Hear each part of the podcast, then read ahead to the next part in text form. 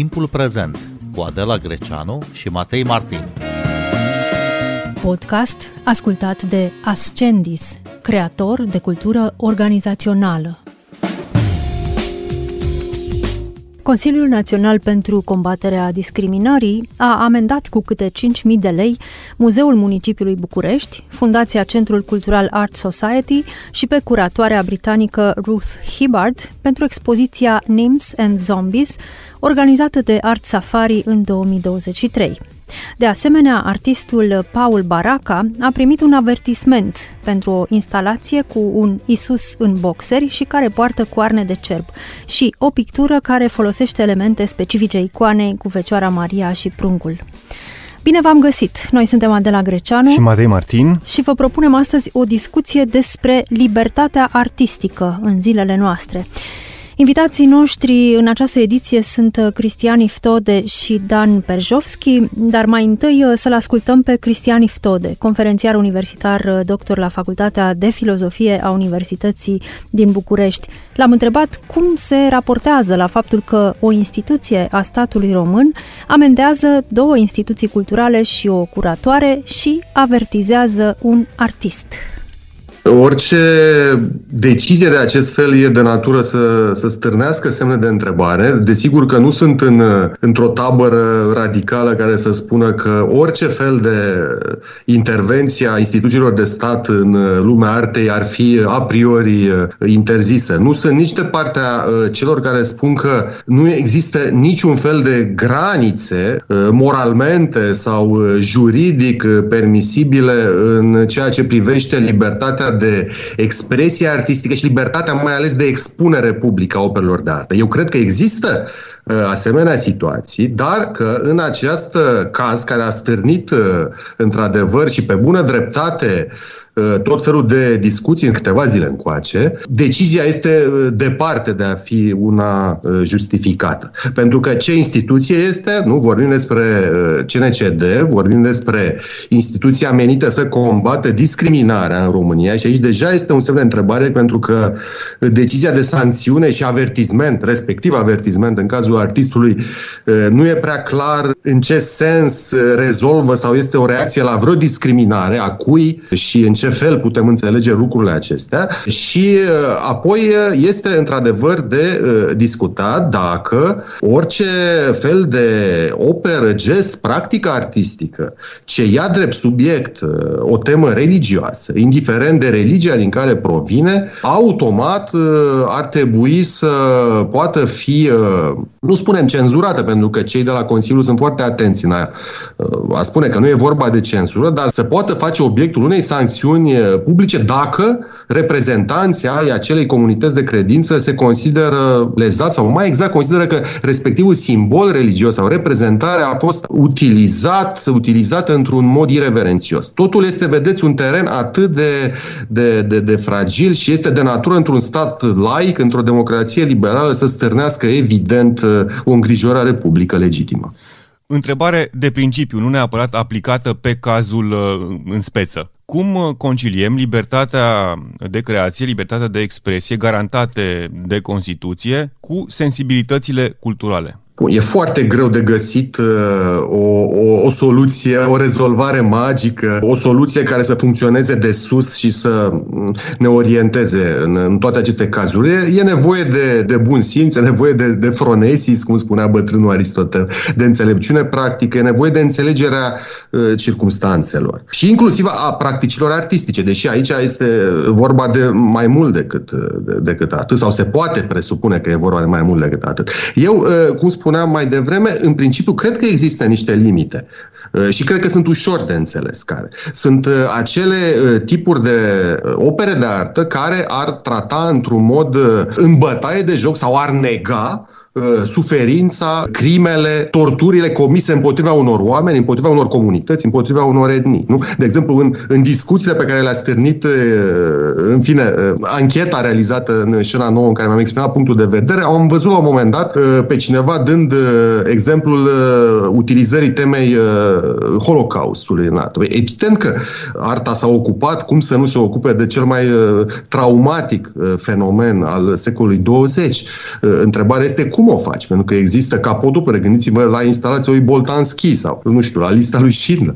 Dar dacă o operă de artă ar sugera într-un fel un mesaj negaționist sau ar lua în derâdere suferința evreilor, atunci cred că ar fi absolut rezonabil ca CNCD să, să, să intervină. Dar în cazul acesta este cu totul altceva. Când e vorba de simboluri religioase, când e vorba de acest tip de, de angajament pe care trebuie să-l respectăm, pentru că uh, sunt lucrurile care ne constituie identitatea, până la urmă, credințele, valorile noastre. Dar a respecta nu înseamnă a pretinde ca libertatea, până la urmă, libertatea de, de creație și de, de expresie să fie în asemenea măsură îngrădită. Uh, și dacă se, se întâmplă să stabilim că există anumite limite, dacă nu poți să-ți bați joc, știu eu, de un anumit tip de reprezentare, să spunem, canonică a Mântuitorului, atunci lucrul acesta e firesc să, să nu presupună un dublu standard. Adică trebuie, indiferent de țara în care trăim, de majoritatea credincioșilor, de un fel sau altul, uh, dacă se acceptă că anumite reprezentări religioase sunt prea mult în ochii acestei opinii publice, pe ele trebuie să fie, aplicând același uh, principiu fundamental de, de, de, de imparțialitate, egal aplicabile pentru orice alt uh, subiect religios. De aceea eu formulam la un moment dat o, un punct de vedere destul de controversat legat de posibilitatea de a aplica din rațiuni prudențiale un dublu standard, pentru că motivarea aceea, la un moment dat, uh, domnul Cătălin Raiu spunea și ceva de genul acesta, legat de unde ar putea să, sau unde ar putea ajunge anumite repercusiuni în cazul în care se, se, se lasă poartă deschisă tratării irreverențioase a subiectelor religioase. Bun, eu sunt de acord că sensibilitățile trebuie exact la fel tolerate, respectate și cele ale creștinilor, și cele ale musulmanilor, indiferent de, de consecințe și cred foarte tare că în această situație ceea ce s-a făcut până la urmă a fost un tip de, de platformă și de, de, de publicitate pentru o expoziție care să fim sinceri, era departe de a fi uh, atât de scandaloasă din punctul de vedere al uh, credinciosului uh, creștin. Și aici e o întreagă istorie a, a unui fel transgresiv de a te raporta la moștenirea creștină și un tip de justificare a operelor transgresive care le poate chiar, să zic așa, remoraliza sau pune în serviciul credințelor sau ideologiilor care par la prima vedere vexate de respectiva operă. Tocmai, în cazul de față, Consiliul Național pentru Combaterea Discriminării a pornit de la premisa că această operă de artă, acest ansamblu de lucrări,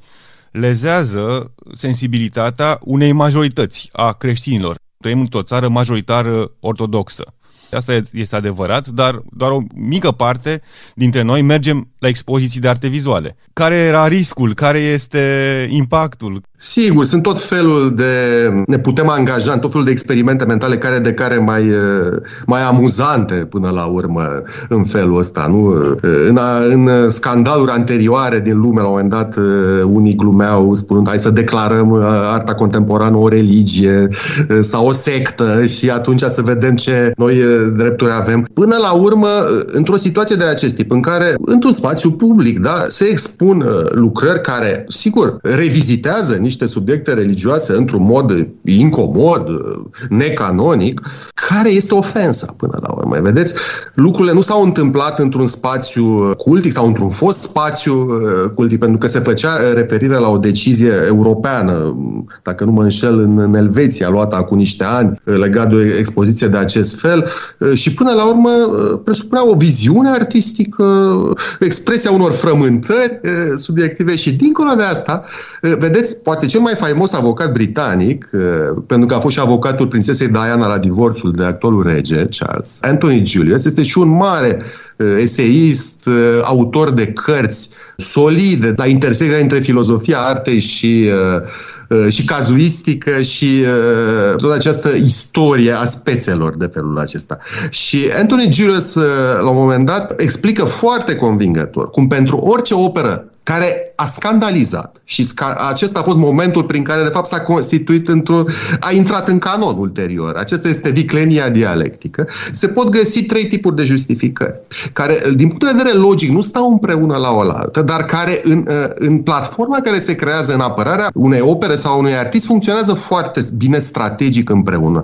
O justificare a, a separării, o justificare uh, formalistă și una uh, canonică. Pe scurt, foarte simplu, despre orice operă și eu uh, puteam lezne explica și în cazul uh, lucrărilor lui Paul Baraca, că se poate gândi și așa, se poate interpreta și așa. Se poate spune că ceea ce la prima vedere scandalizează este de fapt un mod uh, simbolic de a, de a atrage atenția asupra unei maniere inadecvate de a te raporta sau amorțite sau osificate de a te raporta la credință, la fenomenul respectiv. Există un exemplu uh, mult mai uh, din titlul operei, care acum niște decenii în America a stănit controverse, o, o fotografie a lui uh, Andre Serrano, Cristos în urină se numea, altfel uh, foarte uh, frumoasă aparent reproducerea, nu? În fine, fotografia, uh, și care a stârnit asemenea controverse pentru că expoziția era pe banii contribuabili și în care, uh, până la urmă, uh, și din mediile conservatoare au venit, a venit această justificare că, de fapt, era un mod metaforic de a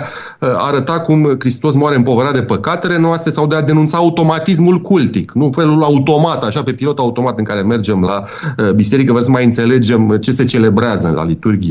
Apoi vine justificare formaliste care atrage atenția asupra valorii estetice, Uh, formale a operei și există și justificarea canonică care leagă întotdeauna opera care pare să fie extraordinar, nemaipomenit, intolerabil de scandaloasă de ceva deja făcut în, în artă. Și uh, acesta este sistemul prin care, de fapt, uh, funcționează lumea artei și se, și se lărgește. Acum, dacă o, o persoană credincioasă se simte uh, lezată și putem înțelege lucrul acesta, este evident liberă să nu frecventeze o expoziție de acest fel, este evident uh, liberă să o critique pașnic, neviolent, uh, nu dând cu pietre sau uh, punând uh, gaz pe foc și, uh, până la urmă, asta trebuie să se întâmple și aici trebuie să se oprească uh, măsurile într-o lume civilizată, pentru că până la urmă nu s-a săvârșit nicio profanare a unui spațiu de cult. Și uh, tot ceea ce ține de, de, de lumea artei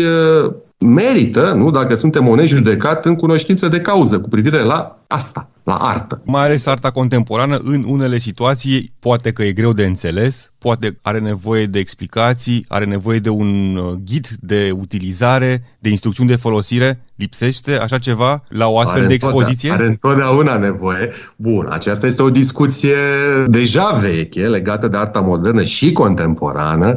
Un mare uh, estetician, poate cel mai mare estetician uh, din tradiția analitică și critic de artă și autor a unor texte curatoriale celebre, inclusiv la Andy Warhol, mă refer la, la Arthur Denton, la un moment dat vorbește despre hermeneutralizarea operei de artă în uh, lumea contemporană. Face acest joc de cuvinte, adică operele devin aceste entități a căror existență însă își depinde de interpretarea care să le ateste ca operă de artă. Lucrul ăsta este evident incomod, lucrul ăsta este evident în răspăr cu reprezentările comune cu privire la artă ca fiind treaba aia frumoasă, treaba aia care îți sare în ochi, care îți gâdilă retina, care te vrăjește, care te mângâie, știu eu. Nu, nu e neapărat așa.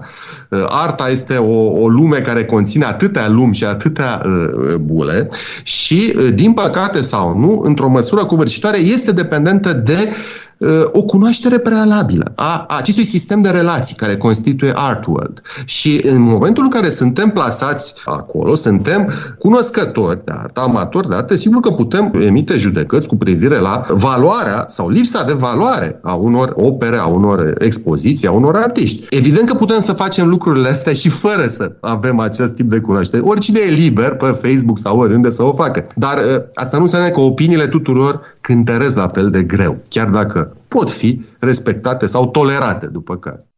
L-ați ascultat pe Cristian Iftode, conferențiar universitar doctor la Facultatea de Filozofie a Universității din București. Stăm acum de vorbă la Radio România Cultural cu artistul Dan Perjovski. Bună seara! Bună seara! Vorbim astăzi despre sancțiunile date de CNCD pentru o expoziție în care Isus apare reprezentat în boxeri și purtând coarne de cerb. Dan Perjovski, există limite ale libertății artistice sau arta e teritoriul uh, libertății totale, absolute? Orice ar însemna asta și pe oricine ar putea ofensa o manifestare artistică? Acum asta e o discuție care nu ține de amenda CNCD, care e de fapt cenzură, punct. Deci discuția pe care mi-o propui e foarte binevenită în societatea românească. Eu sunt una, un partizan al responsabilității de expresie la pachet cu, cu libertatea de expresie. De aș propune ascultătorilor uh, noastre să se gândească la concertul Pussy Riot dintr-o dintr-o biserică ortodoxă din Moscova, cu mult înainte ca Putin să devină dinamicul public numărul unu în Europa. Deci era acel concert uh, al acelor artiste ceva blasfemios sau era un lucru pe care acum îl celebrăm cu toții. Știi, mi-am adus aminte cu toată discuția asta despre o, o poveste pe care am avut-o de curând când am întrebat un polițist dacă ei au au cumva vreun curs sau vreun, fac vreun workshop despre ce înseamnă arta în spațiu public?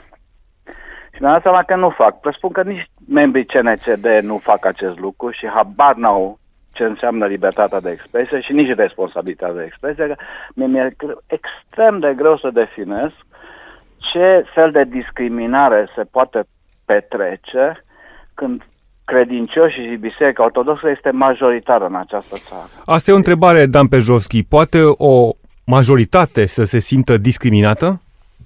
Eu cred că poate în anumite chestii, dar una e să fii discriminat și alta prin lege să fie recunoscut lucrul ăsta. Adică cum, cum a fost ce a spus înainte Cristian, care a fost foarte, foarte bine documentat. Dacă acest lucru s-ar fi petrecut într-o biserică, deși v-am dat exemplu cu Pussy Riot, probabil că contextul era diferit, dar el s-a petrecut într-un spațiu de artă. Și acum, ca să fim foarte preciși, eu nu sunt un artist care participă la Art Safari, că nu recunosc acest nume și acel tip de instituție. Deci nu mi-e deloc simpatică instituția care a promovat această lucrare și nici lucrarea însăși nu e genul meu de artă, nu mi se pare grozav. Dar noi discutăm despre altceva acum. Și în acest moment, această instituție numită Biserica Ortodoxă din această țară își impune puterea în spații care nu-i aparțin. Și dacă celelalte instituții ale statului român sunt de partea acestei puteri, e o mare greșeală. Eu cred că e o eroare fenomenală ce a făcut CNCD aici și cred că își pune, își pune sub semnul întrebării toate deciziile care le-a luat până acum.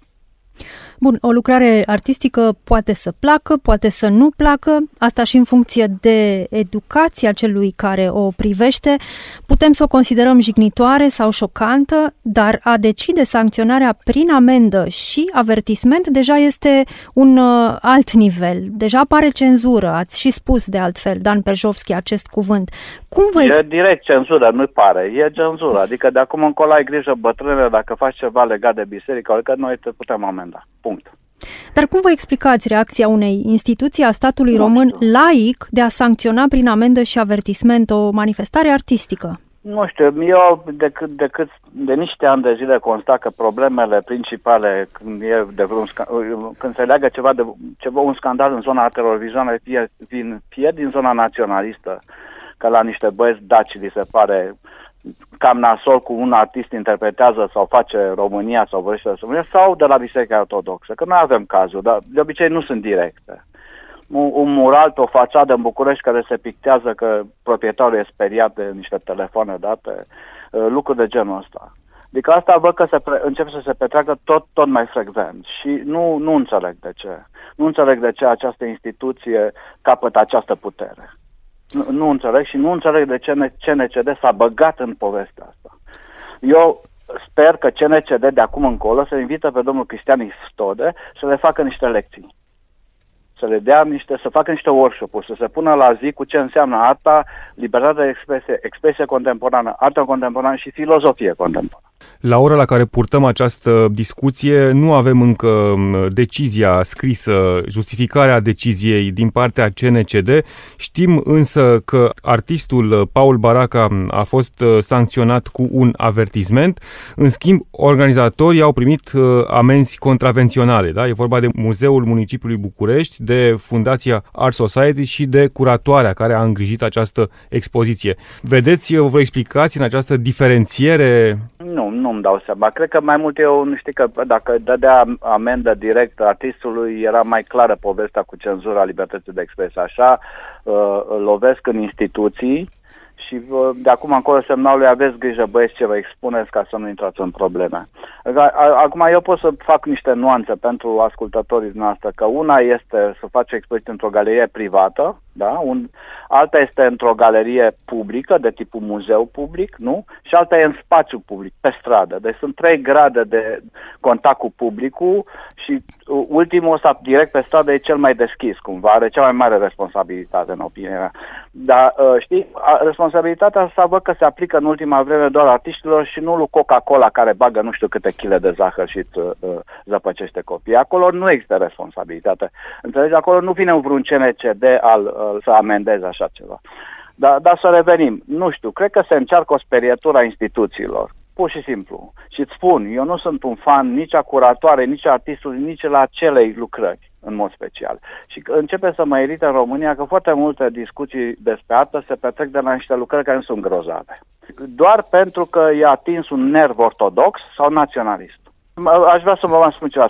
Că e mare coadă la Brâncuș acum. Trei sferturi din lucrări Brâncuș pentru care lumea face coadă. Acum a fost scandaloasă la vremea lor. Dan Prejovski, ce impact credeți că poate avea asupra artiștilor o asemenea decizie cum este cea CNCD? Eu cred că e ambiționează. Mă țin minte când se dădeau amenzi la, la proteste și, în general, după aia, uh, în proces, uh, poliția dădea înapoi și oamenii își câștigau dreptul, că au avut dreptul să spună nu știu ce în spațiu public, care a ofensat nu știu pe care băiat cu stele pe umăr. Deci cred că e același lucru. Eu, în locul acestor instituții, aș da în judecată CNCD. Arta, știm foarte bine, a șocat de multe ori de-a lungul timpului. Totuși, de ce astăzi, în 2024, mai avem uh, asemenea mirări? Ne mai surprinde, ne mai șochează, ne mai indignează? Ce e amuzant e care avea pantaloni scurți sus, știi, că în alte, de, mi-aduc aminte prin Craiova se îmbrăcau statuile, că erau goale, știi? Adică eu spun direct, absolut cinstit cu voi. Dacă o vreo intervenție artistică era făcută pe o troiță la încrucișare de drum undeva în țara asta, cred că n-aș fi simpatizat deloc cu acest subiect, da? Dar pentru că e într-o galerie, indiferent ce a fost în mintea artistului și ce demonstrați acolo curatorul, nu are ce să caute nici ortodoxia, nici CNCD. D- cum a spus Cristian mai devreme, domnule, nu-ți convine, nu te duci sau faci o reclamație, nu-mi place chestia aia. Ai, ești toată libertatea în lumea asta, de la asta până la, la amenzi. Doamne, îmi pare rău. Și că încep și eu să-mi pun problema, că de curând era o doamnă care a fost săltată de acasă, că nu știu ce a postat pe Facebook când, cu protestul ăsta și încerc să te întreb ca și lib, ca om care și-a câștigat libertatea în 1989, care e o fi problema prin contextul ăsta? Nostru dintr-o dată am devenit, uh, uh, nu știu, știi? Și spun, dacă vă uitați pe istoria scandalurilor din artele vizuale în ultima vreme, o să vedeți că singurele locuri unde se irită lumea, de fapt nu se irită lumea, sunt uh, uh zona acestei uh, uh, ortodoxă. Și îmi pare rău că spun, din nou, trebuie să atrag atenția. Biserica Ortodoxă și-a construit o foarte mare catedrală care e un semnal falic. E evident, e pus, e un fel de soft porn. Na, să fugă CNC de după mine în clipa de față. Că am spus lucrul ăsta. Există, Dan Pejovski, libertatea sau dreptul de a ofensa? Eu cred că da, știi, și știi că eu nu sunt un partizan al lui Charlie Hebdo, dar dacă ne amintim un pic, toată lumea era Charlie Hebdo cu, cu Je suis Charlie, cu ceva puțină vreme în urmă, toți președinte de stat, inclusiv președintele România, defilat în mijlocul Parisului pentru libertatea de expresie. Oare ne aducem aminte de lucrul ăla? Dan Perjovski, de ce este important spațiul în care e expusă o lucrare? Ați făcut mai devreme o, o diferențiere, ați vorbit despre trei categorii de spații, galerie privată, muzeu public și spațiu public. Pentru că e tipul de, de apropiere. În spațiul public intri direct în viața omului, nu? În uh, spațiul ăsta uh, uh, public al muzeului, omul trebuie să-și cumpere un bilet, nu?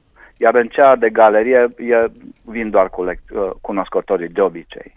Și atunci sunt diverse grade de apropiere și de cultură și uh, uh cum să de context a recepției lucrării pe care o propui tu ca artist. Asta nu înseamnă, eu, eu să, să vă spun din nou că sunt avocatul unei responsabilități de expresie. Eu nu cred că orice creator din lumea, adică creatorii din lumea asta poate să arunce în societate orice le trece prin cap, fără să gândească un pic consecințele acelui lucru. Dar în același timp, mă enervează foarte tare când uh, anumite teritorii, și uh, uh, vă spun din nou, eu cred că CNCD e o instituție importantă a statului, statului român și a societății uh, uh, românești, iar ideea asta de a, de a pedepsi discriminarea este, este esențială într-o, într-o uh, societate contemporană și îmi pare rău că s-au băgat în, uh, în uh, boxeri. Dan Perjovski, vă mulțumim uh, pentru intervenție. Noi suntem Adela Greceanu și Matei Martin. Puteți asculta timpul prezent și pe site-ul radioromaniacultural.ro, precum și pe platformele de podcast, pe Apple Podcast și pe Spotify. Cu bine, pe curând!